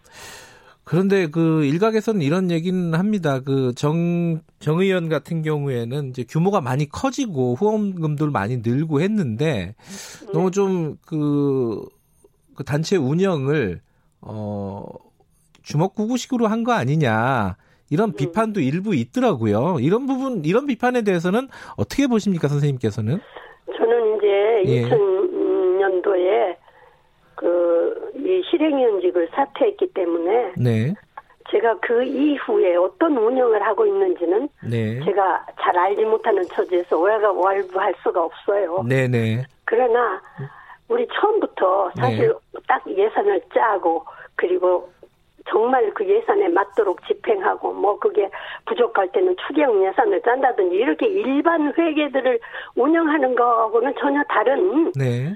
정말로 그 초기에는 그렇게 긴급 그 수혈을 음. 받으면서 이렇게 이렇게 했던 게 사실입니다. 음. 그러나 이제 그 오랜 세월이 흐르면서 국민들의 지지와 후원도 많아지고 정부의 또 지원도 있고 그래서 이 방대한 이제 네. 그런 규모가 된 것 같은데 네. 그렇다 하더라도 네. 그 영리 단체와 비영리 단체의 그런 법인에 대해서 그 감사를 해대는 음. 그런 기준은 저는 달, 달라야 된다고 생각해요. 음, 네. 그래서 정부에게 간절하게 부탁하는 거는 앞으로는 이런 그 비영리 시민 민간 단체에 대해서는 그 네. 실정에 맞는 네. 표준 회계 기준을 만들어서 지원해야 되지 음. 않나 그런 것을 방기했기 때문에 네. 이런 어, 그 손해 피해 단체가 이렇게 음. 어 의혹 소용돌이 네. 휘말리고 있지 않나 그렇다고 네. 그래서 제 얘기가 그 뭐 회계상에 무슨 잘못이 있다면 그걸 다 어, 면제해라 저는 그런 뜻은 아니고 네. 그런 뭐 부정이 발견됐다면 그건 응분의 책임을 져야 되겠죠. 네. 그러나 영리단체와 비영리단체 더구나 이게 공익을 위한 단체잖아요. 네. 그렇기 때문에 같은 기준으로 이걸 어, 들이댈 수는 없다. 저는 네. 그런 생각으로 안타까운 심정입니다. 알겠습니다. 그 뭐 일부 야당에서는 어 그리고 일부에서는 어, 윤미향 의원 보고 사퇴해라 이런 주장도 나오고 있고요. 어, 정의원도 이제 좀 쇄신을 해야 된다 이런 의견들도 좀 있습니다. 앞으로는 뭐 수요 집회 그만해야 된다는 이용수 선생님 의견도 있고요. 앞으로 이게 종합적으로 좀 어떻게 해결책을 모색을 해야 될지 선생님 의견 들으면서 좀 마무리를 할게요. 아, 저는 아까도 말씀드렸듯이 네. 이제 제가 2000년도에 그 실무선에서 떠났기 때문에 네. 제가 그동안에 정의원이 어떤 변신을 어, 기했고 그다음에 또 어떻게 또 이게 확대가 됐는지 그런 네. 자세한 내용은 모르는 입장입니다. 네. 그러나 단지 처음에 창립했던 그 취지를 잘 살려서 네. 이 시점에서 다시 성찰하고 초심으로 돌아가서 네. 더 냉혹한 자기 성찰 그리고 또 앞으로는 이제 어, 이용수 할머니의 그 기자회견을 통해서 우리가 이제 받아들일 거는 어, 수요 집회가 피해자 없는 이제 집회로 거듭나야 될 것입니다. 음. 네, 그렇다면 이제 그 피해자 중심의 이제 이런 운동도 탈피해서 어, 여성 인권 회복 에서 더 나아가서 인류 네. 보편적인 네. 가치인 그 평화 운동으로 나가야 한다. 네. 김복동 할머니가 생전에 누누이 주장했던 대로 네. 이러한 전쟁 범죄가 발생하는 것은 결국은 전쟁 때문이니까 이런 전쟁 없는 세상을 향한 꿈과 경의를 알겠습니다. 결의를 다지는 예. 시민 교육에 역점을 둬야 된다. 알겠습니다. 그렇게 생각합니다. 김현 선생님 오늘 아침 일찍 고맙습니다. 네, 감사합니다. 예, 김경래 최강에서 오늘 여기까지 하겠습니다. 내일 아침 7시 20분에 다시 돌아옵니다.